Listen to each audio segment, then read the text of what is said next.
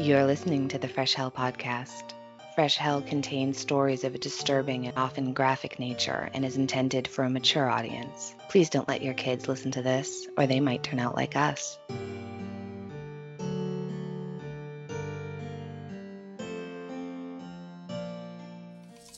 Hi, this is Edward October for OctoberPodVHS.com, here to tell you what people are saying about our true crime podcast. A thread store in Arizona says, too much dribble and slang. These ladies obviously enjoy their own humor and sound high. Hey, at least they called you ladies. Benny from Idaho says, your topics are so appealing, but a three person pod is difficult enough to follow without banter? Um, our true crime podcast only has two people? Wait, wait, wait, wait, wait. Where's the other 100 five star reviews? Can somebody give me the five star reviews? Oh, okay, here we go. Much better. Luscious Lee says, Stand up. Five stars. You girls are funny AF. I especially love the me and Mrs. Jones rendition you sneak into the recording. Cherry G107 says, I struggle finding a new podcast, and so far, I've been hooked to you guys' podcast. Keep up the good work. Thumbs up, thumbs up, smiley face our true crime podcast Two Girls, One Story, and lots of bad renditions of songs you love. Available on your favorite podcatcher. Go binge it today. Servus, I'm Johanna from Vienna. And I'm Annie from Boston. Welcome, Hellions. Servus, what does servus mean? Um, well, it's a typical way of saying hi in Austria to friends. Ah, okay. So it sounds like you're saying either service or serve us. well, it comes from the from the Latin word for servant, servus. Yeah, so that was one of the funniest promotions I've heard in a while.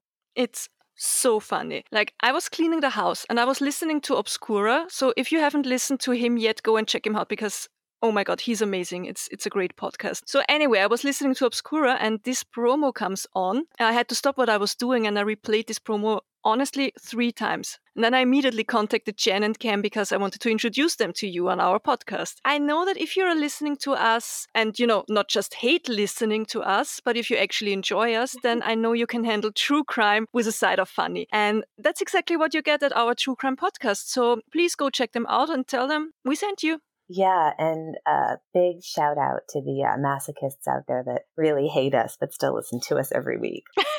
really love you. We are the Fresh Hell Podcast. We are two women who have never met in person who get together with all of y'all once a week to talk about terrible, terrible things. So, hi. So, Annie, do you want to tell our listeners what we're going to talk about today? Oh, yeah, my pleasure. So, today we are talking about a really beautiful lady who we both find absolutely fascinating. Today we are going to be talking about Evelyn Nesbit. And a little spoiler she is neither a murderer nor will she get murdered. But that doesn't mean that no murders will take place. Yeah, that's right. There will be a crime committed. Okay, so this week we are traveling back to the early 20th century, an era that was also referred to as Belle Epoque or the Edwardian era. So we are not in our beloved Victorian era anymore. Mm-hmm. Yeah. The end of the Victorian era came, as we know, with the death of Queen Victoria in 1901. And the Edwardian era covers, of course, the short period from 1901 to 1910, when King Edward VII was on the British throne. Now, some argued that the Edwardian era lasted until the beginning of World War I, but this is definitely up for debate. Oh, we don't really have time today, do we? To debate? Uh, no, we don't. we have so many other things really to talk about today. So much. Okay. So, after Queen Victoria died, her son Edward VII followed her on the throne. And before that, he held the title of Prince of Wales, so the title of the heir to the throne of the Commonwealth, longer than anybody else before him. That was for 60 years to be exact. But today, he doesn't hold the record to that anymore because Prince Charles carries the title of Prince of Wales now for 67 years. That's amazing, isn't it? So that Mm-hmm. is Wales, the country, not Wales, my favorite sea mammal. Also, fun fact, also kind of awful, Queen Victoria blamed her son, uh, Bertie, for Albert's death, even though it really definitely wasn't his fault. And uh, she was just so stubborn that uh, she wouldn't die and leave him the throne. Do you know why she blamed him? Yes. So he was a little bit of, he was kind of a man whore. Yeah. And uh, he was off gallivanting somewhere doing something he shouldn't have been doing. And so I think, and this is all if I'm remembering right, Albert went after him to bring him back. And it was shortly after that that Albert became more ill and died. But nobody, none of the physicians of the time think that one really had anything to do with the other. It was just sort of a coincidence. Coincidence. Yeah. Yeah. Okay. But still awful, right? To be blamed for your, you know, it's. of course. It always reminds me of, you know, when you see in movies or something where it's like, uh, or in Game of Thrones, whatever it is, where it's like the surviving Yeah. parent blames the parent, the child that killed the mother during childbirth. Like, Yeah. ugh. anyhow. Okay. Yeah. Now back to our prince, Prince Edward. So he was heir for six decades and mostly excluded from all political decisions. He was bored, of course, so he spent most of his time traveling around and performing, you know, ceremonies and some other public duties. And you could say he had kind of a representative position during this time. But the rest of his days he spent hanging out with his wealthy friends, intellectuals, artists, and he developed an interest in art and fashion. And as you said, he was quite a playboy, or how you called him, a man whore. so he loved to travel to France because society there was, you know, a little bit open minded. Oh, yeah. And I think that um, he also enjoyed the freedom, you know, doing what he pleased, far away from the watchful eye of his mother. Another fun fact about Edward he had a special love chair custom made that seemed to have helped Dirty Bertie through providing, you know, grip and support. We will post a photo of this very interesting contraption in our Facebook group. It's pretty great. So it's like if you had a chaise longue, um, it's really beautiful and gilded. Then you're like, you know what? Let's make this fucker waist high, and then let's go ahead and add some stirrups, like at the GYN office, but make them really close to the edge of the chaise, so that your knees are up at your throat, like you're on the back of a really small super bike. That's all brass too. Then add some steeples for like traction. I don't know. And then there's like a platform underneath with like also it looks like the back end of those machine not machines those apparatus where they measure your foot whether you put your foot in and they squeeze it together to see so it's like one of those but probably solid gold fuck if i know and then it's on a platform and it's just i mean it's so good it's pretty perfect I mean, I have to be honest, I don't fully get it. I understand the upper level, you know, yeah But then there is this lower level directly under the first, and it's also fully upholstered. So I think it's meant for a third party, I guess. But you know, in what direction? i know Wait. wait, wait, wait. Maybe, maybe if I turn the photo like this. Yeah. Yeah. Yeah. No. No. I guess I'm lacking imagination. I don't see it. so I think the bottom bit is for him to stand on mostly, but I found this hilarious article with a bunch of stick figures drawn onto it that all of you guys need to see. Just imagining like how how is this thing used? It's my favorite. It really is beautifully upholstered though. It's very I mean, it's a classy sexy. yeah, I wouldn't want to see it under a black light though. Oh no, that would light up like a Christmas tree. Yeah, okay, sorry. That's enough about the sex chair, but it's a really nice sex chair though. Seriously, it's tasteful. He took the chair with him everywhere he traveled. Why wouldn't you? Yeah, once you're used to it, Yeah. I, how could you not? to get away from the sex chair. Who'd want to get away from that sex chair? It looks like nothing but fun. Sorry, sorry. So, as a king, he actually took a huge interest in foreign affairs, especially with France. Well, no surprise there. And his charm and humor made him well liked throughout all levels of society. So, we can say that after the long reign of Queen Victoria, most of the time she was a widow, Edward opened up the British kingdom and modernized the very often stiff and dusty traditions, and he loosened the high standard of morality that was prevalent during his mother's reign. At times, he actually had quite liberal views, for example, when he called the N word a disgrace. And you remember uh, back at those days, it was still absolutely common to use it. Oh, yeah. Other times he was not so liberal. For example, when he refused to give the order of the Garter to the Shah of Persia because he was a Muslim. All in all, we can say that King Edward VII was extremely beloved. He was the most popular British king since the 17th century. But I also have to say this episode is not about King Edward VII and it doesn't even take place in England. I just thought it's nice to get a bit of background information on the man who this era was named after. Oh, yeah. It's a great bit of historical info. That sex chair alone. I mean, come on. And it does help set the mood for the rest of this episode. Uh, yeah, our story does not take place in Great Britain, but across the Atlantic Ocean, in New York, to be exact. So, Annie, how was life in New York around that time? Well, as I remember it, the, the late 1800s and early 1900s falls into what is called the quote gilded age. So that's the time period that was before the Edwardian era. Um, and it was a time of really rapid growth, railroad expansion, there was industrialization. And so a lot of workers were needed and unemployment was very low. Wages grew. And this was also a time when many immigrants from Europe arrived. Um, many companies were founded and the mass production of goods started to become more and more common, which also made them more affordable. And there were a lot of families who made their fortune by owning coal mines or railroad companies or building modern department stores. Don't get me wrong, you still absolutely needed money in order to make a fortune. And while there were insanely wealthy people, there were also many, many poor people. But yeah, on average, people had more income than before and goods were cheaper than ever. I actually went to Flagler College in St. Augustine for my undergraduate in Florida, and it used to be a Gilded Age hotel that was built by railroad tycoon Henry Flagler, who also built the Casa Monica Hotel where Paul and I were married. If you've never been to St. Augustine, I really can't recommend it enough. St. Augustine and Key West, Florida are my two favorite places in Florida. In episode 24, Victorian Death Trip, we did talk a bit about the Victorian beauty standards and how some of the techniques they used were actually really dangerous. In the Edwardian era, cosmetics and beauty products became even more popular thanks to the industrialization and mass production, and so more and more women had access to these products. The perfect Edwardian woman had brown or brunette hair and very pale skin with rosy cheeks. Almost me, except I have more of a ghastly pallor. Anyway, so they used enamel face paint, which of course contained lead, or rice or pearl powder to appear even paler. And the eyes and eyebrows were especially important. Burned matches were often used to darken the eyelids, and belladonna drops were used in the eyes to create dilated pupils, which was a feature connected to youth and beauty and health. Eyebrow pencils became insanely popular. All the beauty products could be bought in salons, but women were often ashamed to admit that they used creams or makeup in order to create the highly desired and youthful look. So most of the salons and shops would offer a back entrance where women could enter the shop without being seen.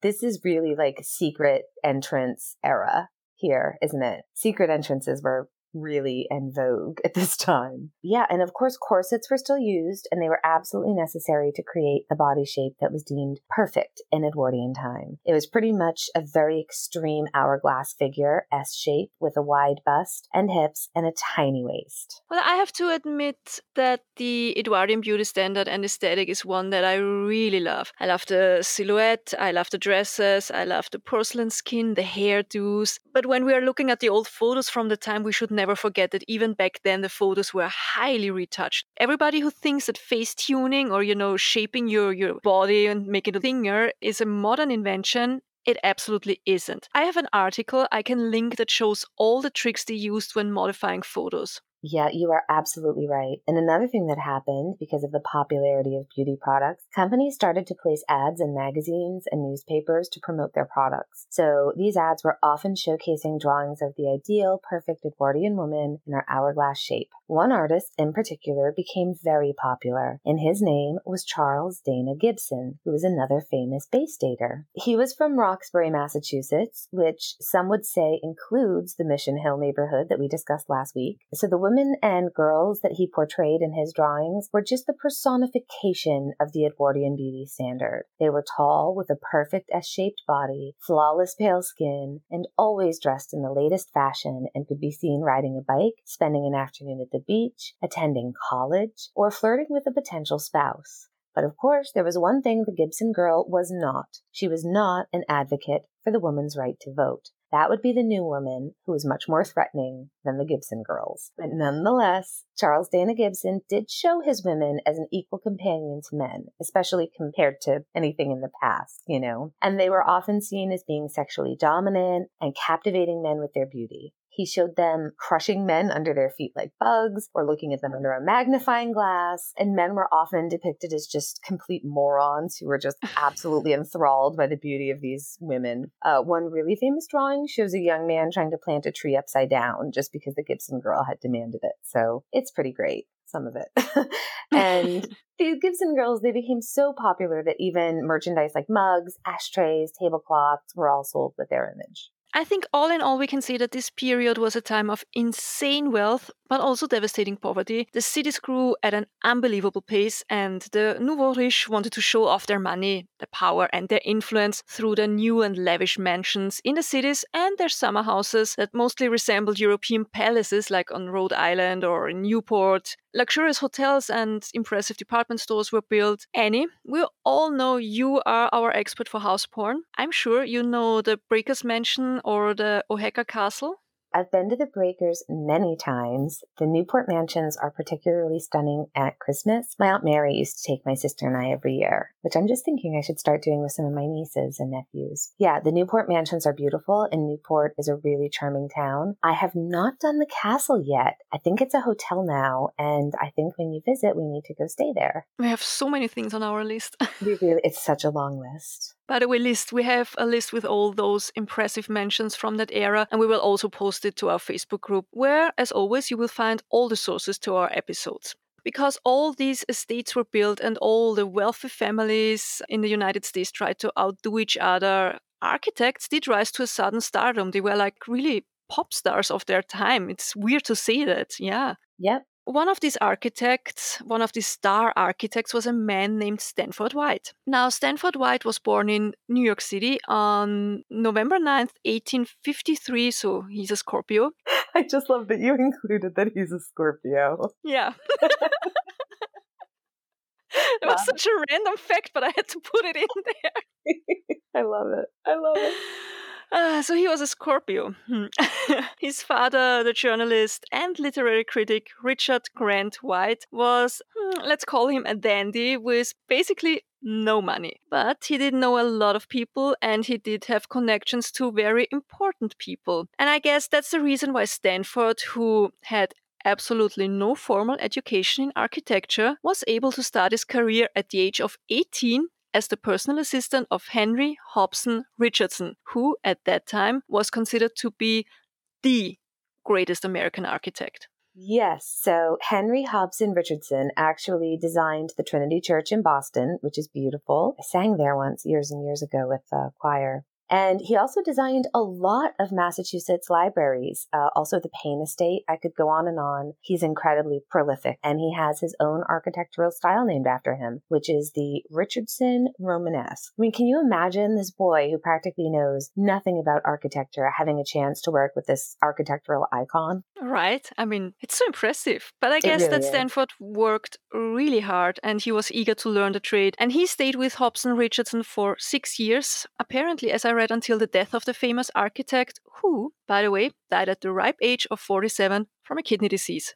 Victorian era. There you have it. I think did he die of Bright's disease? Well, they they think so. I think yeah. it's not completely verified, but they think it was. Yeah. Okay, after his mentor died, Stanford traveled to Europe and he returned one and a half years later. And then he founded the collective architecture firm McKim, Mead, and White. Five years later, in 1884, Stanford married Bessie Springs Smith, who came from a very prominent family. Her ancestors were early settlers in the area of Long Island. So you can say that Stanford married into a very influential family. They even have a town named after them, Smithtown in New York. So Stanford and Bessie purchased their home. It was a small house called Box Hill Estate in St. James. And apparently in later years, Stanford expressed immense regret over not having torn down the old house and, you know, starting from scratch. But what they did is they did build several additions to the old house. And of course, Stanford all designed the additions himself. In 1885, their first child is born, but the infant dies soon after. Finally, in 1887, their son Lawrence Grant White is born, and he too would later go on to become a very acclaimed architect. Now, let's leave Stanford White for a moment and talk about the other person who is important here, the person actually who this episode is titled after Evelyn Nesbit. Yes. So, Florence Evelyn Nesbit was born on Christmas Day, so December 25th, either 1884 or maybe 1885. Or it's possible it was even some other year. We're really not sure, and we'll explain in a minute. But she was born in a little village near Pittsburgh called Tarentum, Pennsylvania. Her parents were Winfield Scott Nesbit, he was an attorney, and her mother was Evelyn Florence Mackenzie. Now, you might wonder, as we mentioned before, why we don't know exactly when she was born. The local records were unfortunately destroyed by a fire, and then Evelyn's mother was known to have added uh, years to her daughter's age in order to avoid getting into legal problems because of child labor laws. In any case, two years after Evelyn was born, her brother Howard was born. Even as a baby, she was described to be very pretty with the face of a cherub. She was said to be very shy and quiet as a child, but with a really remarkable voice. Her voice was so lovely that at the age of five, she had her first public appearance, singing at a memorial service in a Methodist church. Her sweet voice could be heard singing a song, I don't know, entitled We Are Going Down the Valley One by One. And with her song, she moved most of the audience to tears. I mean, not to bash a five year old's performance at a funeral, but it was a funeral.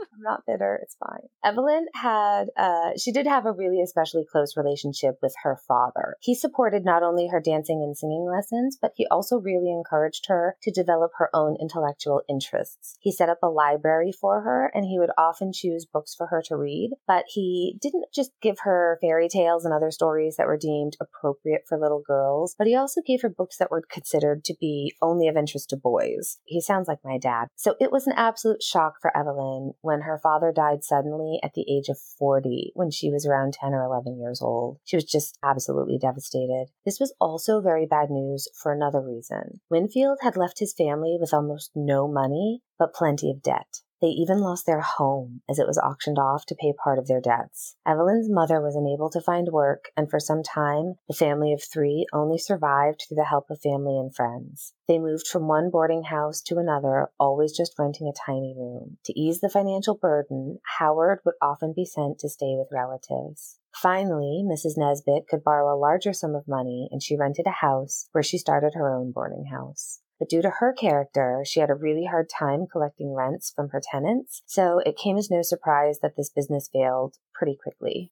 So soon after her boarding house failed, Mrs. Nesbit moved to Philadelphia where she found a job as a sales clerk at the fabric counter of the Wanamaker department store. Wanamaker's was one of the first big department stores in the United States, and it was especially famous for having the world's largest organ, and that was located in their grand court. They also started things like public Christmas caroling in their stores or sending their employees to Europe every year to learn about the latest trends. So it was definitely an exciting place to work. It sounds pretty cool. I mean, yeah, I would love to be sent to Europe by my the Gap, right? The Gap never sent me to Europe to learn about the coming trends. So yeah, so they're sending people all the time, but that's probably also why they went bankrupt in the 1980s, right? like everyone went to Europe every year. Shockingly, Wanamaker's went bankrupt in the 1980s. So nowadays, their former flagship store in Philadelphia, there's a Macy's there now. But the organ is still there, and once a year, the Wanamaker's Organ Day is held with a free recital that usually lasts the whole day. Now I want to go there. All right. So Mrs. Nesbit calls for her children because both of her kids at that time, I think, were living with family friends. Mm-hmm. Her kids were, there was a lot of her kids in essentially in foster care, right? Being taken care of by friends and relatives, and then they'd be back with her, and then they'd be gone again, and then they'd be back with her. So both of these kids had a lot of upheaval in their lives. So yeah, so once again, she calls for them to come and live with her in Philadelphia, and both Evelyn and Howard also became employees of Wanamaker's. So that meant that 14 year old Evelyn and her 12 year old brother were now working 12 hours a day, six days a week. That sounds great we don't even know if Evelyn was really 14 years old. No, that's true. You're right. You're very right. She could have been like 12. Yeah, yeah. it's upsetting when you think about it. So, mm. well, everything was about to change for this little family. Yep, that's right. Because it was around that time that a woman with the name of Mrs. Dara and she was a portrait painter and a miniature artist. She encountered the teenage Evelyn and was absolutely fascinated by her extraordinary beauty. And she decided to paint her portrait. And I have to say, rightfully so, because this girl, she was absolutely stunning. We will post photos, of course, and there are many photos of her, and she had everything going for her. No, like her face was exactly what was considered the height of beauty in this period. Yeah, she's stunning. Yeah, really. It's ridiculously beautiful creature. Yeah. Mrs. Nesbit was okay with her daughter posing for the painter because she was a woman. Now, interestingly enough, that was something that didn't matter to her any longer later on. I mean, isn't it always shocking how morals just slide a little bit when money is involved? Mm-hmm. Yeah. Yeah. Mrs. Darrow's portrait was, of course, not the last time that Evelyn was asked to model for an artist. Evelyn was introduced to other artists in the area and soon became one of their favorite models. Evelyn later remembered in her autobiography, quote, When I saw I could earn more money posing as an artist's model than I could at Wanamaker's, I gave my mother no peace until she permitted me to pose for a livelihood, end quote. And I mean, who wouldn't want to work less for more money? Yeah, that's a pretty easy decision, isn't it? Yeah, I would say so. So, of course, Evelyn started to work as a model regularly, but in 1900, Mrs. Nesbit decided to relocate to New York City to find work as a seamstress. That was something she actually tried to do in Philadelphia as well as in Pittsburgh before, but she couldn't find a position as a seamstress. And in New York City, it proved to be even harder to find employment. Nevertheless, she pretty soon did send for her children once again to come live with her in a very small single room apartment in Manhattan.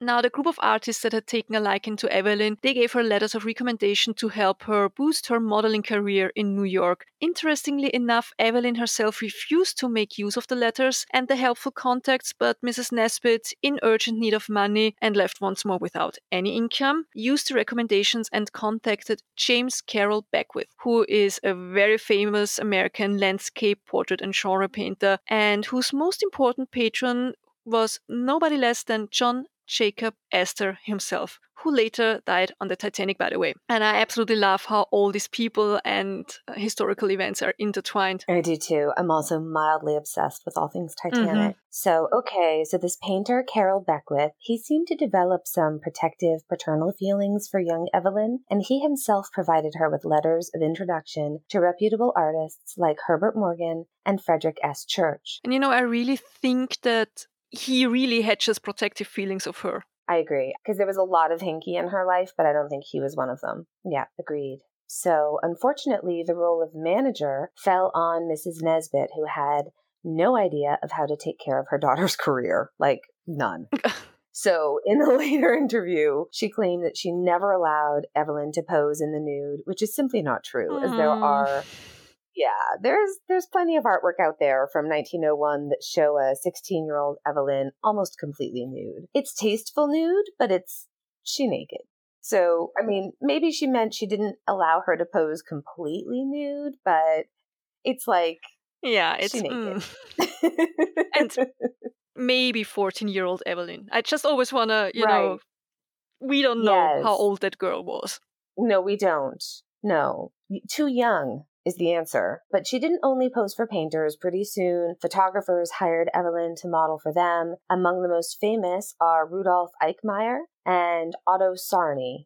Evelyn's face could be seen in Vanity Fair, Harper's Bazaar, and of course, the Cosmopolitan, and her beauty was used to sell toothpaste, face cream, and lots and lots of other things. But that's not all. We always think it's it's modern, you know, the teenage girls are used to sell us like high fashion and expensive jewelry, but it's not. It's always been like that. Always. Yeah, absolutely. Um, but that's not all that she was selling. So you remember our friend Charles Dana Gibson, the artist who created the famous Gibson girls. Of course, he saw Evelyn's portraits and he too used her as a model for one of his most famous drawings. It's titled, quote, Woman, colon, the eternal question. It shows Evelyn in profile, and her hair is sort of cascading down her shoulders and forming the shape of a question mark. we'll post a picture, you'll know it when you see it. But yeah, pretty soon, Evelyn's income from modeling was more than she, her mother, and her brother had earned combined at Wanamaker's in Philadelphia. Supposedly, she earned $10 for a full day of modeling, which would have been about $300 today. But still, due to the high cost of living, the family was struggling financially.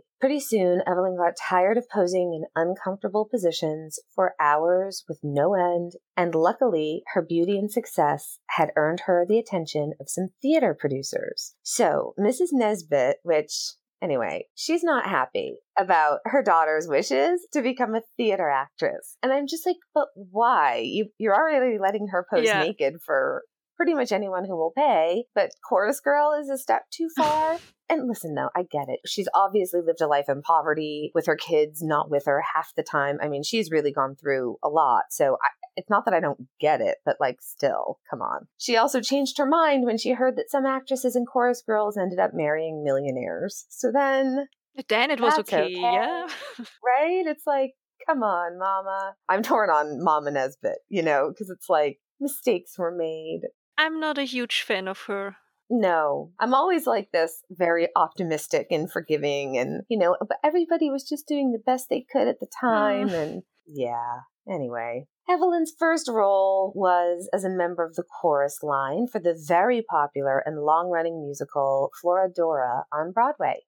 Yeah, and it was at that time that the 16 or maybe 14 year old Evelyn. Was she 10? I can say. Who knows? Honest to God, what they did to this girl, it's so upsetting. Yeah. All right, sorry. Let's get into the bad stuff. The really bad stuff. Yeah, now it starts to get really. Mm. So the, the 16 or, or maybe 14 or maybe even younger, Evelyn, she met the 46 year old Stanford White. And the two were introduced by one of Evelyn's colleagues, Edna Goodrich. And Stanford, even though he was married, was known in New York as a womanizer who loved the company of much younger girls. And I find that thought alone so problematic. Like, I know different times. Ugh, yeah. Yeah, I think it was still a bit problematic then, too. He's gross.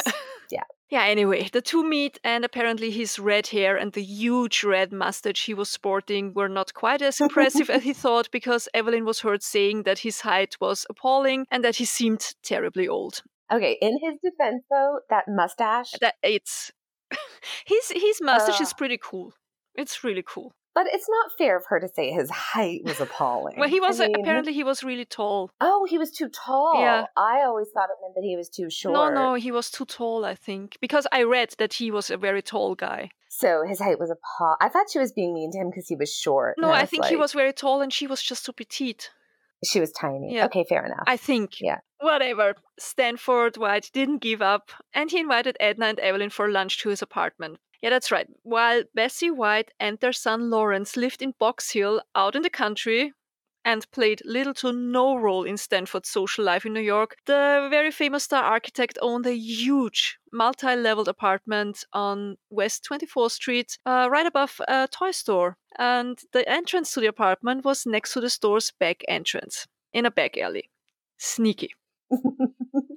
See, so sneaky. It's sneaky time. I also read that he could open the, the entrance electronically. Oh, mm-hmm. he had like Mm-hmm. a evil switch. Yeah, he could, oh, he, he best. buzzed them in.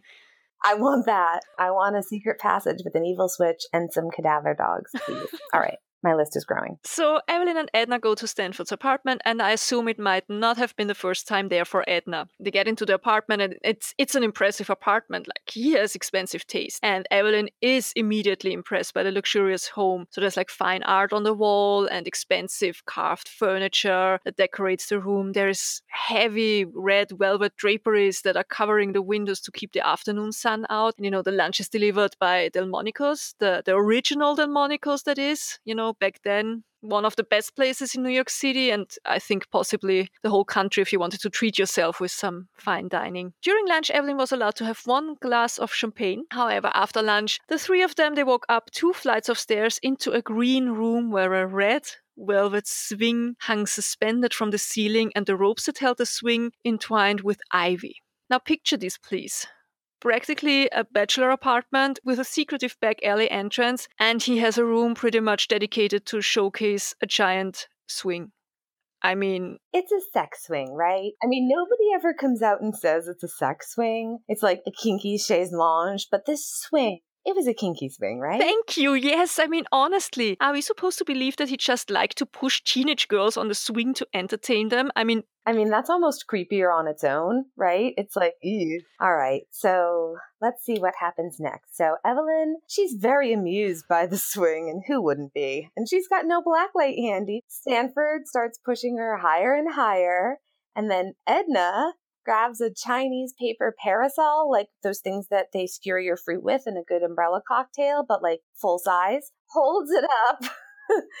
and that way, Evelyn can kick at the paper parasol with her feet every time she swings forward until she's just completely shredded what was once an enormous drink parasol. But anyway, according to Evelyn's memoirs, nothing improper took place that afternoon.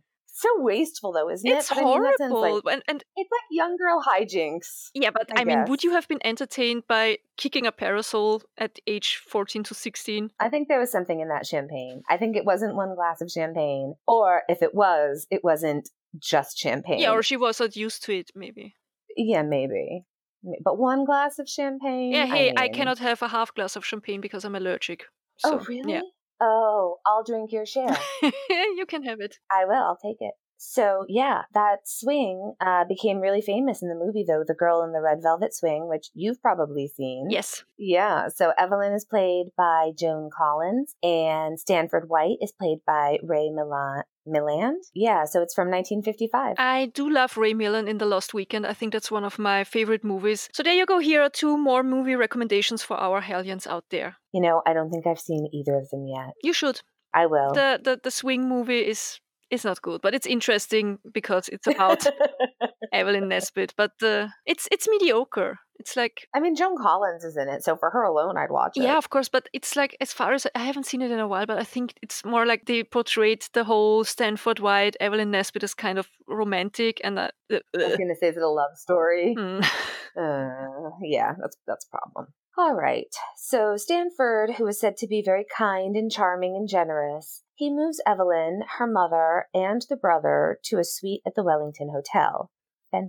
Mrs. Nesbit was very impressed by Stanford White, no surprise there, and apparently thought that he only had a paternal interest for her children. So he did seem to have a paternal interest in her son Howard, and he arranged for Howard to attend the Chester Military Academy, which is near Philadelphia, and Stanford managed to gain Mrs. Nesbit's trust. I mean, Ah, come on. Yeah, I know, I know. So that's what she said later on. She said that he had gained her trust and convinced her to take a trip to Pittsburgh in order to visit some friends, and she wouldn't need to be anxious about leaving her precious teenage daughter in the big city unsupervised because, of course, he himself would watch the girl. I know. I think we're on the same page here. God. So Mrs. Nesbit goes to visit friends in Pittsburgh, and a couple of nights later, Stanford invites Evelyn over to his apartment. They are dining, drinking champagne, like all middle aged male chaperones do when they are watching teenage girls. yeah, girls. normal. Please come over for a seven course meal and a bottle of champagne. what else are you going to do on a Tuesday night? Come on. So he then takes her on a tour of the apartment and leads her into the mirror room, which is a 10 by 10 foot room entirely covered in mirrors with a green velvet sofa in it. That actually sounds nice. The, yeah, but the whole apartment was just like for yeah. Yeah. yeah. it was a fuck palace. Ugh. Oh, so bad. So, uh, yeah, so it's a 10 by 10 foot room, entirely covered in mirrors with a green velvet sofa on it. Again, no black lights. The two drink more champagne, and Evelyn changes into a more comfortable attire, a yellow silk kimono. Who does that? Like, have you ever in real life been like, let me just put on something more comfortable? If I say I slip into something more comfortable, I mean, uh, I mean like pajamas, right? yeah, that's what I'm saying. If I say I'm to go slip into something more comfortable, I am legit coming back out of the bedroom with my wolf pajamas on. I'm not putting on a yellow kimono with nothing on underneath it. So I don't know. This guy's living the dream. All right. So anyway, so yeah, they drink more champagne and Evelyn changes into something more comfortable, a yellow silk kimono. Evelyn later claimed that this is the last memory she has of that night. Soon after, she loses consciousness. When she wakes up, she finds herself naked in bed with Stanford White, who was also naked, and then she sees blood on the sheets. This is so infuriating. Ah. Yeah, incredibly upsetting. And it gets worse because despite what he had done to her that night, Evelyn became Stanford's lover for several months, and she actually only ended the relationship when she realized that Stanford had kept on seeing other girls as well as her behind his wife's back, and that he had kept track of them all in a little black book. Yeah, and I also read, yeah, he got boring for her or something. I, I honestly think she just didn't really want to be with him. Like, no. seriously. I think this, that Evelyn had no sense of, she followed orders very well. Yeah. She was very yeah. suggestive. She did what people expected of her and what people wanted. She was a people pleaser, but to like be beyond, you know, I mean, because she never stood up for herself ever. It's yeah, plus w- what were her role models relationship wise? Exactly. Like yeah, that's it. It's just, it's just, it's so sad. Her dad would be so bummed that all of this Mm. happened. So Evelyn kept playing in theater productions, but she was no longer a member of the chorus line because she had earned the position of a featured player. And that's how she met John Barrymore. Yes, that John Barrymore, member of the famous Barrymore acting family and the grandfather of Drew Barrymore, who starred in many movies, for example, Annie's favorite movie of all time, The Beloved E.T. Oh my God, it's the worst movie ever. I like the E.T. ride at Universal, but E.T. the film, it's the worst. It is scary for the first three quarters and then really sad in the end. yeah, it is. I hate it. I hate E.T., but I do love Drew Barrymore. And uh, oh yeah, John Barrymore's former home, total house porn. Okay, so what happened is what John Barrymore he went to see the play The Wild Rose at least a dozen times because he was so smitten by Evelyn who starred in it. And the two of them had met at a party thrown by Stanford White, who was a friend of John Barrymore's sister, Ethel Barrymore. And soon after Evelyn's relationship with Stanford had ended or almost ended, or like she grew bored of him, romance blossomed between John and Evelyn. And I do think the two were very much in love with each other. Like John, he was very close to Evelyn's age. He was 21 and he was witty and charming. Unfortunately, he was also a little bit irresponsible with his family money at the time and that was back in the days when he hadn't decided that he wanted to become an actor like his parents, but rather he wanted to work uh, as an artist and illustrator. So his income was like non existent. And of course, Mrs. Nesbit and Stanford White, why the fuck this is any of his business is beyond me. I think because he still paid for her tuition or something like that. Still, both of them deemed Joan Barrymore unsuitable for Evelyn. And Stanford even came up with a plan to separate the couple by arranging her to be enrolled in a boarding school in New Jersey. This boarding school, by the way, was administered by Matilda DeMille. Yes, mother of film director Cecil B. DeMille. So Wow. mhm. it's like everybody knows everybody, like six degrees of separation or something like this. Yes. No, yeah. Yes, it, this whole crowd is very. It's like the OG Brat Pack, right? hmm They all, everybody knew everybody. John Barrymore still did ask Evelyn to become his wife, but she turned down his proposal. I think she did it because her mother disapproved of it, honestly. As you said, I think she was a pleaser and her mother said no and she said no. I think she would have wanted to, to be with him. And I, I always feel so bad when I read about this, especially when you know what happened to her later on. Yeah, yeah, I agree. I think her life maybe would have been very, very different if she had been able to marry him. She was just really just used and manipulated by almost all the people that she should have been able to trust, right? It's just, it's a bummer. It's, it's all bad. All right, which leads us to the next important character in today's story, Harry Kendall Thaw.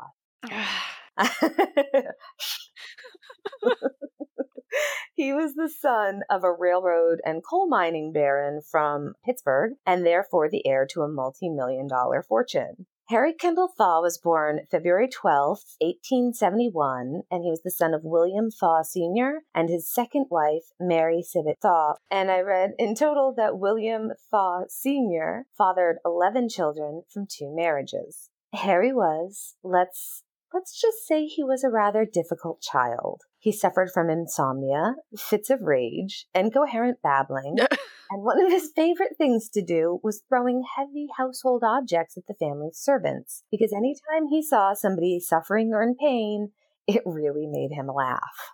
He sounds like fun. Lovely, Ugh. yeah. Mhm. His teachers described him as both unintelligent and a troublemaker, and he would bounce from one prestigious private school to another, uh, never doing well. But of course, he was the son of William Thaw Sr., and so he was granted access to the University of Pittsburgh, and later he even transferred to Harvard College. Afterward, he bragged that he had only studied poker at Harvard, and he used to light cigars with $100 bills. That's so disgusting. You know, people were starving and he, ugh, I hate him so much. So one time, apparently, this asshole chased down a cab driver in a street in Cambridge with a shotgun because he thought that he had been cheated by the driver for 10 cents. He's just the worst. He's I mean, he's such an asshole. the worst. So it's literally everything negative that a rich, privileged kid could be. He was all of that. But at least at Harvard, he finally had to suffer some consequences for the first time. He was expelled for threatening teachers and students, and they only gave him three hours to pack up his shit and get out. Yay, Harvard. Now, William Thaw Sr. thought that he had somehow, he had to try to put some sense into this horrible son of his. So You're gonna love this. So he limits his monthly allowance to twenty five hundred dollars. So the average annual income of the average worker back then, annual income was five hundred dollars. So it's no surprise that his very difficult $2,500 a month budget really didn't teach Harry a lesson. This is, it's, who are these people? and I'm sure he didn't even have to pay rent or, or utilities. That was just for lighting cigars. Like, yeah. Ugh, Jesus, Mary and Joseph, as my mother would say. Yeah, he just, he was the worst. So he did also become a regular drug user after he was expelled from Harvard. He used cocaine, morphine, and laudanum often. And apparently, one time he drank an entire bottle of laudanum in one swallow and lived. Did you, yeah, unfortunately, did you also read that he liked to do speedballs? Oh. Just like John Belushi. So he would mix the, the cocaine and the heroin. Yeah. Oh man. I do wonder though, I really do suspect that he had uh, maybe undiagnosed bipolar as well as being antisocial. Like he had definitely some some mental issues. Yeah, I wonder if some of the drugs was trying to even out the swings, but but it doesn't yeah. excuse anything that he did at all. No, it's not an excuse for being such a horrible person. No, no, he was a horrible. And he enjoyed it. Yeah, yeah. You know, mental illness can happen to anyone, and sometimes those people were horrible people to begin with, like this guy. Exactly. So when his father dies, so uh, Thaw Sr. dies in 1893, he leaves his then 22 year old son Harry with $3 million. Yeah.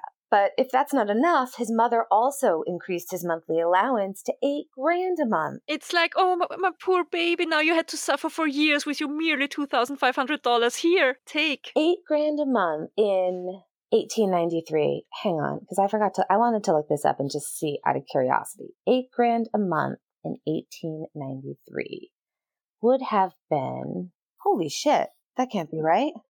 Wait, okay. So eight, $8,000 in 1893 would be $225,720 and 38 cents in 2018. What? So he got $3 million. And then on top of that, monthly, another quarter of a million dollars. And then just out of curiosity, I'm going to put in the 3 million just to see. All right, so $3 million would have been eighty-four million six hundred and forty-five thousand one hundred and forty-three dollars and forty-two cents. That's obscene. That's just obscene. That's obscenely obscene amount of money. Thanks for coming on that journey with us, friends. We had to figure that out. But that's nuts. I mean, that is, that's bonkers money.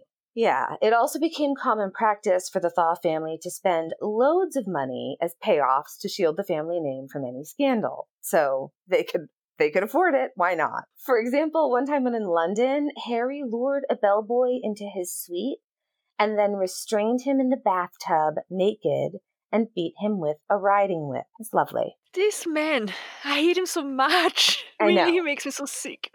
Like I read that he could be super charming and, and caring whenever it was needed. So that's true sociopathic behavior right there because he was like calculating. Also, Fun fact apparently, the term playboy was inspired by Harry Kendall Thaw. Yep. Yeah. I think you're right. I think he was just absolutely the epitome of antisocial personality. And he was sadistic. It's very disturbing. He really had a thing for whipping people, people who didn't also want to get whipped. It's an important distinction, right? I mean, people are into that. And if that's your jam, go for it. But that's not the case here. I think he he wouldn't want to whip people who would want no, to. No, that's exactly right. He liked to call it had to be fear and pain. Yeah, for him to get off. So ugh.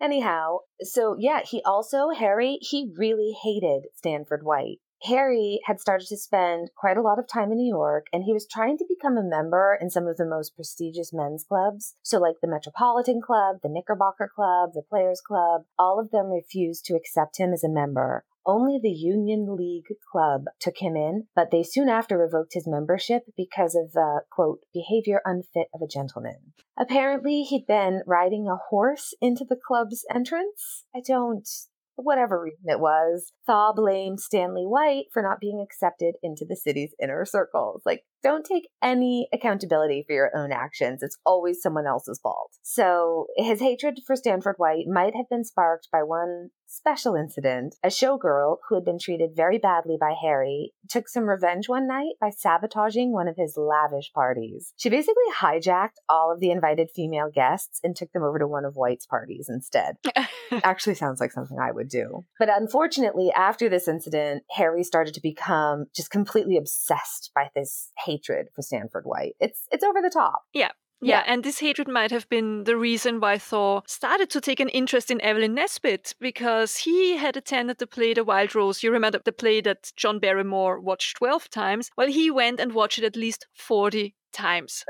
I'm just imagining the two of them sitting together at the it's she's this poor woman is basically on stage performing for a bunch of stalkers we now know. Super. Yeah and finally he could arrange a meeting with her and he introduced himself as mr monroe. And he kept his fake identity up for a while. He was showering evelyn with gifts until one day he finally felt now it's time that he had to reveal his true identity. And i'm sure he was like I'm Harry K. Thaw from Pittsburgh, and he was expecting her to faint or like This to be it. all swoony or yeah. like i love the big reveal it's like Who? great Harry K. Thaw of Pittsburgh.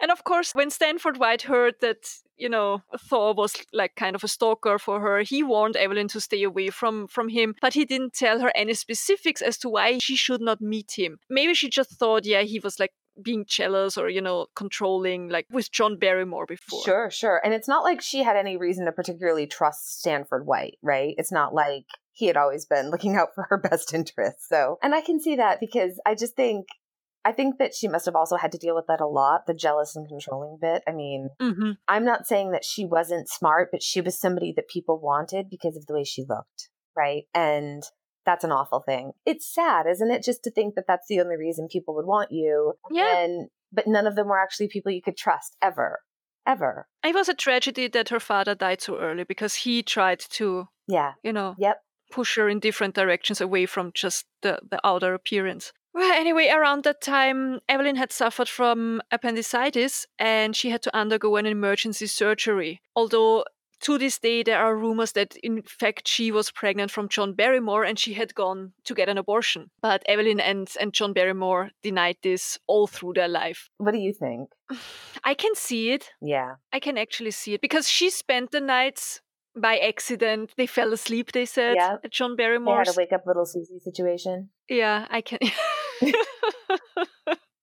I can see it. And I, yeah. Yeah, I'm not judging. No, I could also see why they would cover that up because people are judgy. Oh, people God. were judgy back then. Uh, but Like, people are judgy Yeah. today. Never mind back then. yeah, yeah. So yeah. Look, we don't know. Let's. She said it was an emergency surgery. Let's believe it was an emergency surgery. So, and here's where Harry's quote unquote caring side comes into play because he convinced Evelyn and her mother that a trip to Europe would be just what Evelyn now needed to recover from the surgery. Of course, this trip was not even close to a pleasant and relaxing journey because Harry's style of traveling was so stressful. Days full of activities weakened Evelyn further and it stressed out Mrs. Nesbit a lot and she started to bicker and complain the whole time. And Harry used this to his advantage because he managed to alienate mother and daughter, which led to them leaving Mrs. Nesbit in London while the two of them continued the journey to Paris. Nice. So there in Paris, Thaw proposed to Evelyn and she refused. And one of the reasons she refused was because she knew that it was very important to him to marry a virgin. He's, he had said so several times. And she was just, Being honest.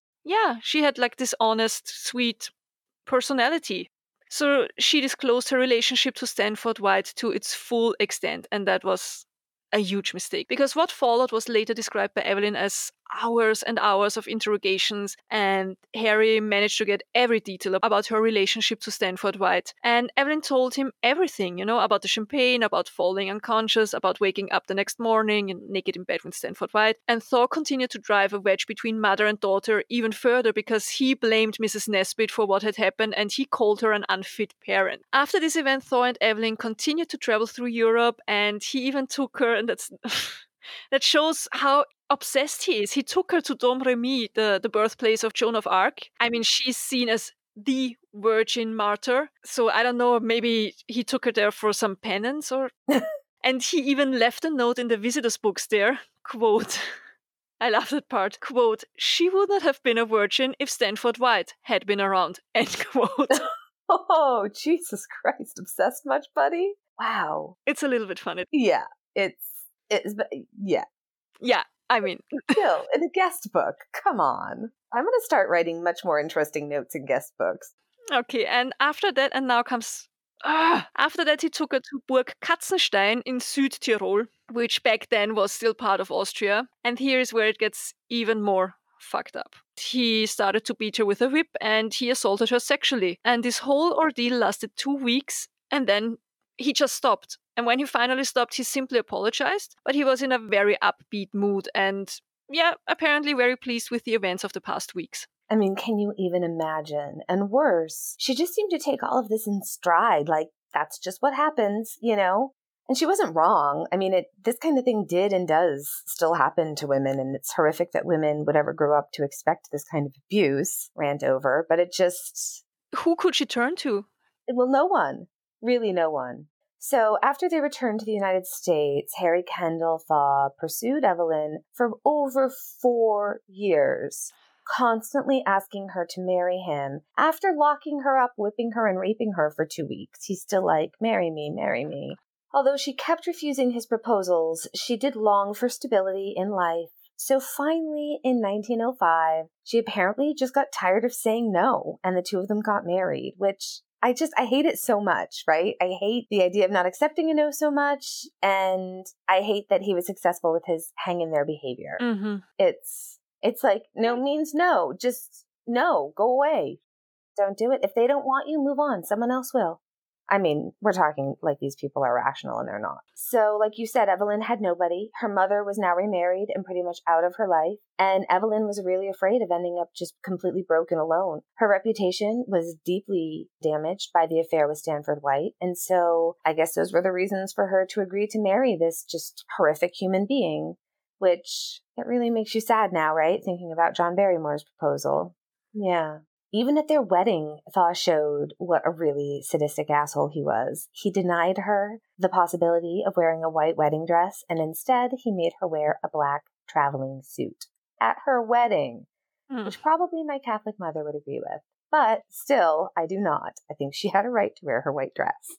They got married and they moved to the Thaw family estate near Pittsburgh. Now, Evelyn, who had maybe envisioned a comfortable life with a busy social calendar and lots of traveling, was quick to realize that her days were from now on controlled by her new mother in law.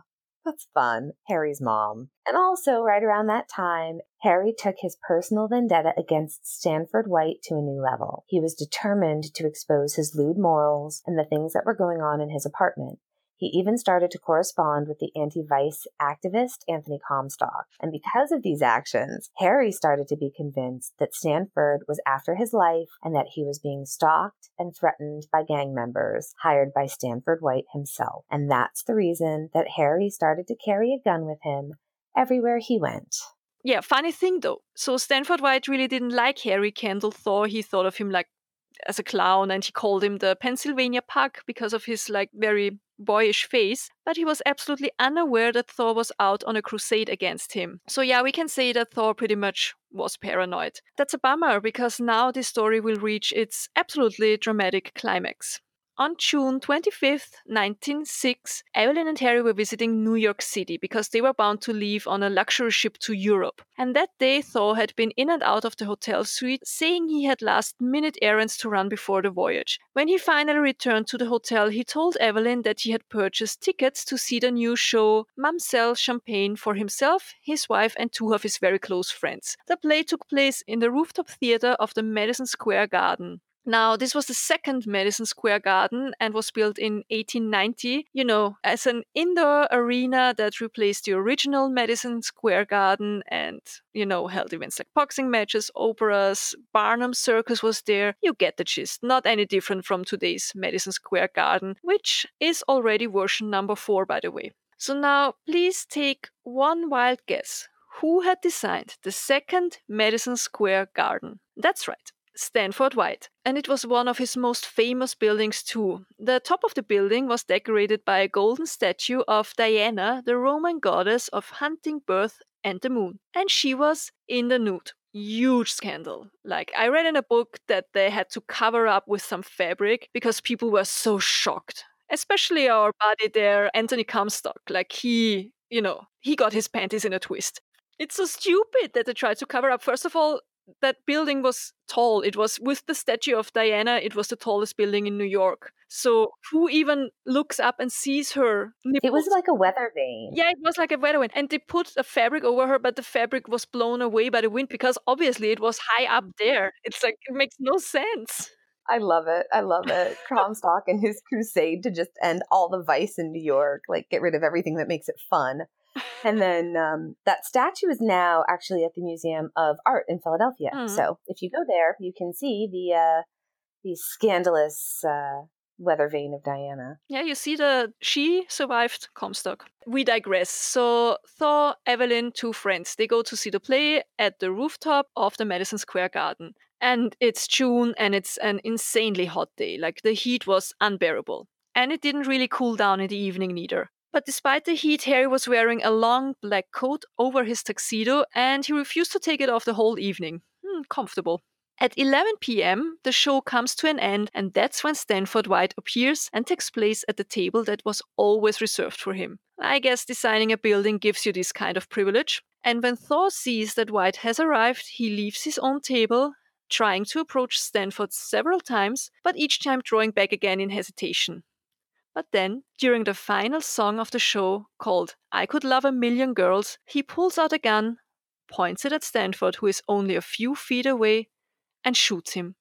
Three times. Stanford White is killed immediately. Harry lifts the gun in the air, proclaiming, quote, I did it because he ruined my wife. He had it coming to him. He took advantage of the girl and then abandoned her, end quote. But I have to say there's also the chance that he said he ruined my life instead of he ruined my wife.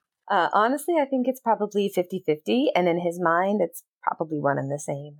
Yeah, yeah. It's funny at first, I guess, think that's some kind of practical joke because it, apparently it was kind of a thing to do that back then. But pretty soon they realized that White was indeed dead. I mean, people, parts of his face were blown away. Yeah, yeah. He was dead, dead, dead. Two shots in the head, and I think one in the shoulder. So funny thing that I had read was like the musical paused briefly and then they just kept on going. They didn't really like I think they thought it was a joke or just a, they didn't realize what had happened. So like the band kept going and then and then I think women started screaming and fainting and then finally they were like, "Oh no, this really happened." Like everybody proceed out in a calm fashion, please. And so, yeah, so then there, so then Thaw walks calmly through the crowd, still holding the gun over his head, to meet Evelyn at the elevator. And when she asks what he had done, he replied, It's all right. I probably saved your life. What?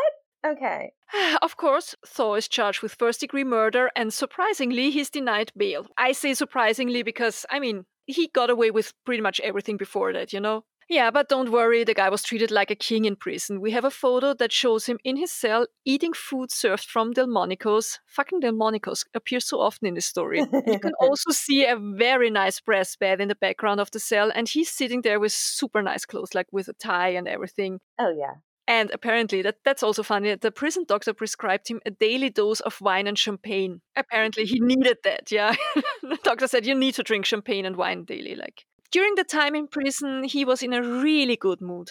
Oh, yeah, I could see why he would be. So, my next planned procedure with anesthesia is in early November, and I'm afraid I'm going to give everyone a hard time about my comparative treatment once they give me the good drugs. And of course, the media was all over this case. Even Thomas Edison, he produced a rushed film version of the events called Rooftop Murder, and that was released only one week after the murder. Yeah, what followed was called by the media the trial of the century.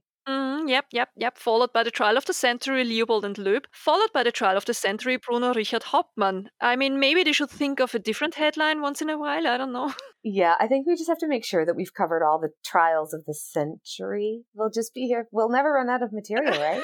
That's true. so, yeah, in the end, Henry was tried twice for the murder of Stanford White. So, the star witness in both trials was, of course, Evelyn herself. And it's rumored that the Thaw family had promised Evelyn a very comfortable sum of money if she took the stand and gave testimony in Harry's favor. And I think we both agree that that happened, yeah? Yeah, I think they they definitely offered her money, yeah. Yeah.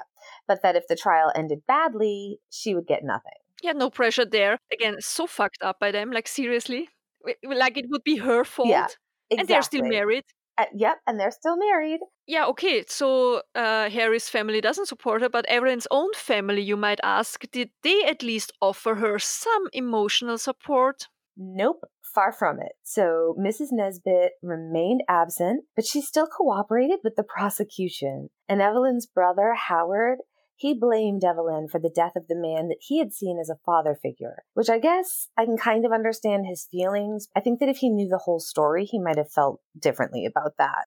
Yeah, but didn't he already then? I mean, during the trial, the whole story came out, didn't it? It did. And he still blamed her, yeah, which is that's like true. Yeah, but also Howard Nesbit, he's yeah, he also had a very tragic life, right? Yeah, I think he went on to die by suicide when he was still pretty young. Wasn't he like in his 40s? It, it was 1928. He was uh yeah, he was in his 40s.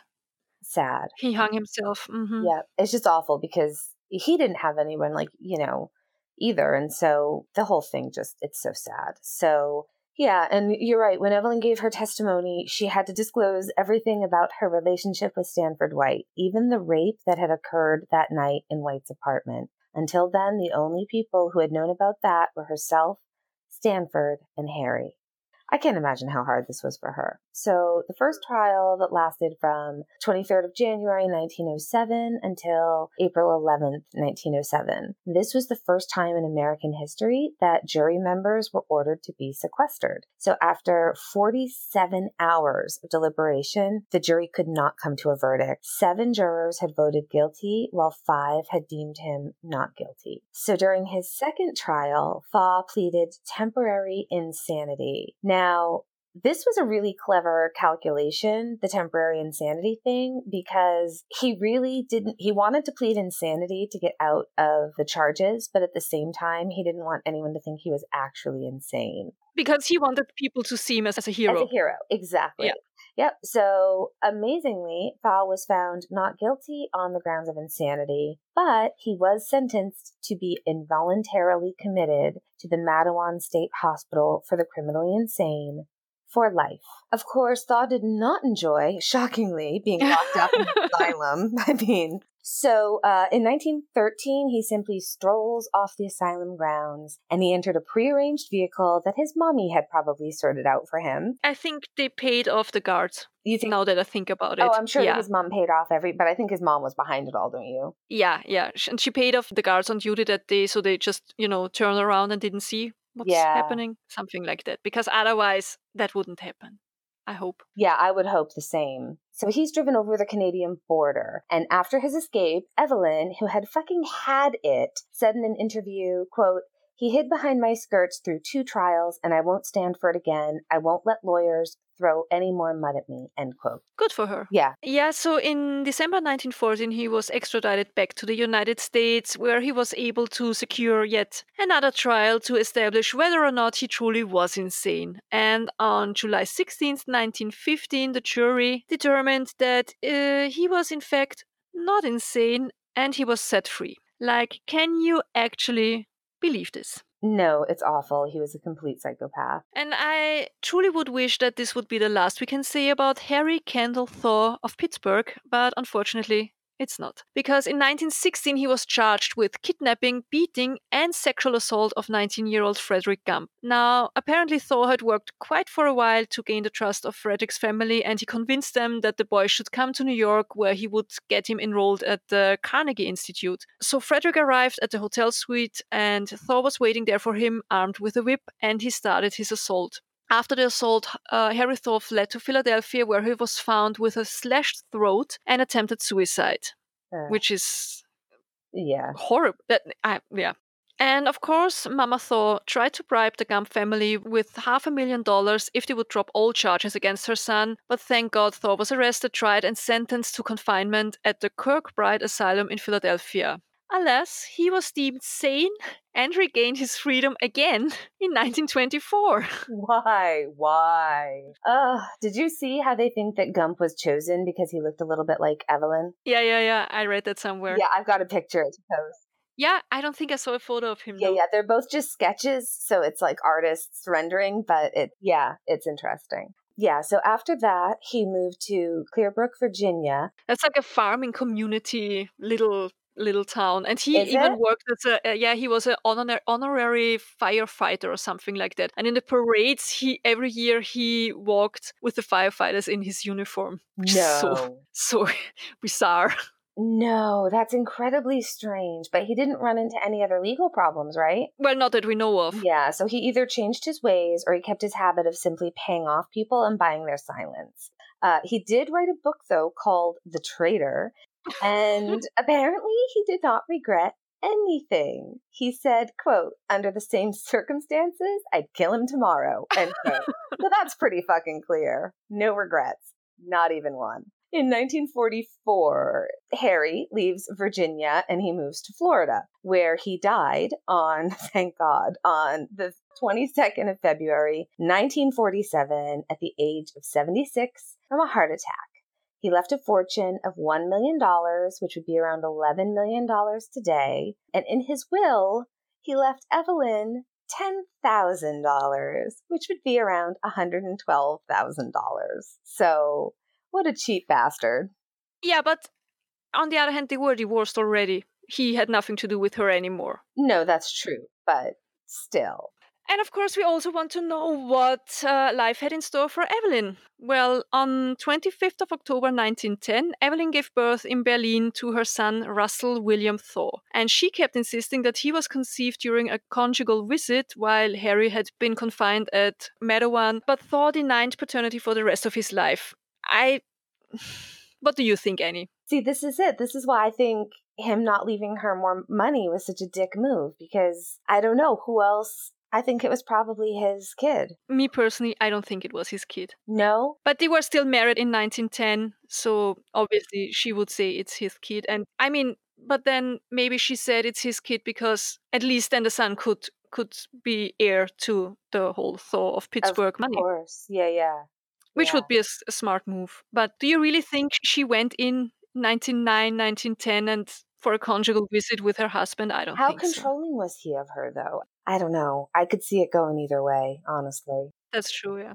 Well, she said it was his son. Let's, Let's- yeah, say it was his sure. son. Evelyn now was forced once more to fend for herself, and she actually reconciled with her mother in 1911. Uh, Mrs. Nesbit then took Russell in so Evelyn could try to work and make a living for herself and her son. She continued to work as a singer and as an actress, and she appeared in several movies. One of them was called Redemption, and that one was based very loosely on her own life story. Fun fact again, her son Russell appeared with her in at least six movies, I think. In 1915, she finally divorced Harry Thaw of Pittsburgh and she remarried in 1916. Her second husband was the dancer Jack Clifford, who she met while she was working on stage together with him. But her second marriage wasn't able to survive her past because the audience didn't let her forget about the murder and basically they only came to see the lethal beauty on stage and also her husband he really didn't like that people would refer to him as mr evelyn nesbit like she was the more famous one of the two of them So sad when men are that kind of weak, you know, that's Yeah, such a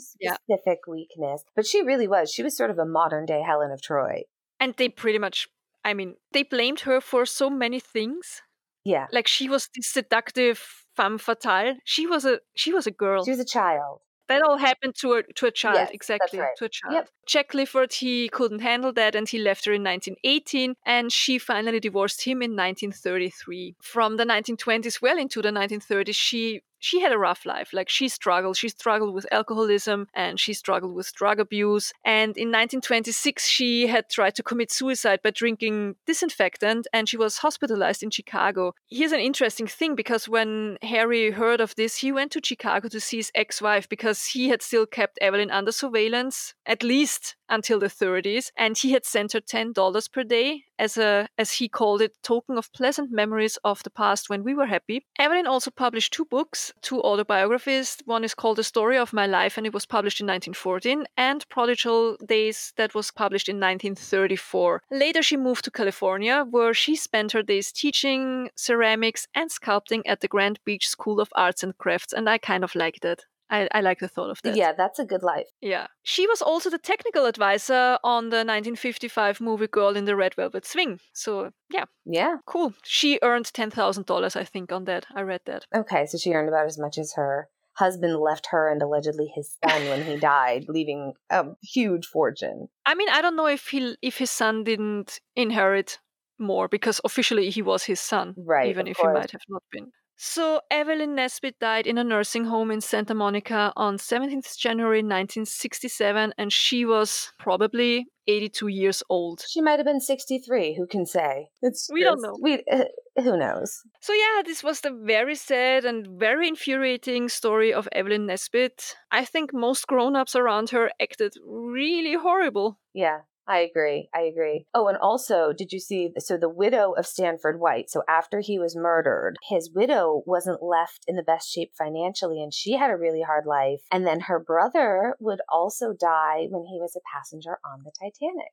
So You see, but that, that that's one thing that I don't understand that she she wasn't left with a lot of money because he had a lot of money. her family came from money too. I know. I just read that she had a hard time financially. But listen, what does that mean specifically, right? So, like, if Yeah, you true, lived in the Breakers as your summer home, and do you know what I mean? And then you had an even grander home that was your year round home, and then a place here and a place there. And then things got really hard, and you only had the one mansion and the 10 servants. I don't know. Yeah, the whole thing is just so sad. I just, it's really hard to even imagine how much she went through in her life. Listen, if you're interested to learn more, I can recommend the books Architect of Desire by Suzannah Lessard, which I think, if I remember correctly, is his is Stanford White's granddaughter or great granddaughter. Please don't quote me on that. I, I I read that book years ago, yeah.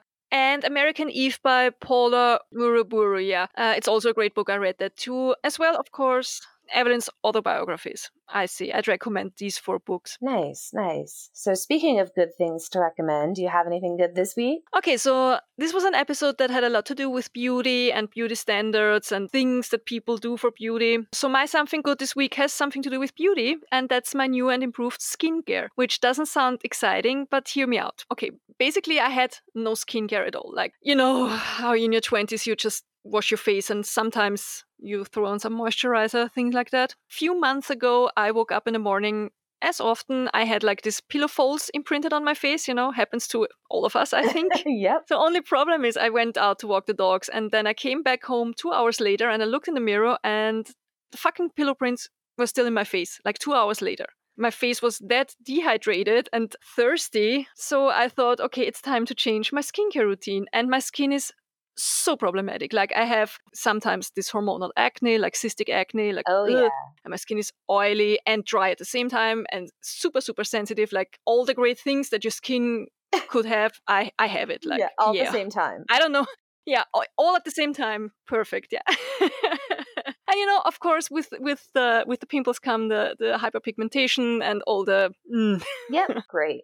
so okay i thought yeah i'm 40 now. I need to take care of my skin. I have to find things to improve my skin. And i got in this whole kind of korean skincare. So i'm, i have like this 10 step korean skincare program that i I'm, I'm very obsessed with my skin right now. And it's working because people already ask me what i did because i look kind of glowy and it's amazing it's good for your confidence you know because it's yeah. especially if it's your face Uh, yeah, I love facials, and um, I'm like you. I have a ton of pigmentation. Mine's mostly from meds, and then lost collagen from years of high dose prednisone because it destroys all the collagen in your skin.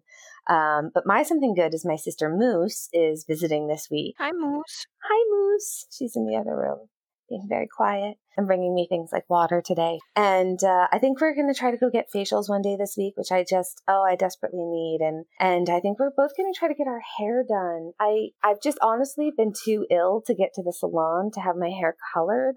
And then I was like, oh, I think I'm getting a streak, like a Stacy London kind of white streak, because there's this patch in the front that really looked like it might be a cool streak of gray. Um, but it's not. It's it's very patchy and it's very like drunk skunk kind of situation. So I think I'm gonna keep dying until I get. I need more gray, right? I'm not there yet. It's like I just have enough gray to make my hair look kind of dull. We'll probably go visit somewhere wherever she feels like driving because I probably won't feel up to driving. So wherever she wants to drive to, we'll do a little road trip to Rockport or Gloucester or something. Awesome. And yeah.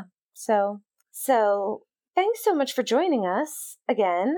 If you could please, if you enjoyed it, please rate and review. uh, join our Facebook group because it's really fun. We have Mugshot Friday. It's called Fresh Hell Podcast Murder, Mystery, and the Macabre. Don't confuse it with the Mummy Mummy group. Yeah, you're not going to find as much murder there. Hopefully. so yeah, come say hi on Instagram. And Johanna, you're tweeting. We're tweeting, yeah. We're tweeting. Yeah. I'm occasionally tweeting.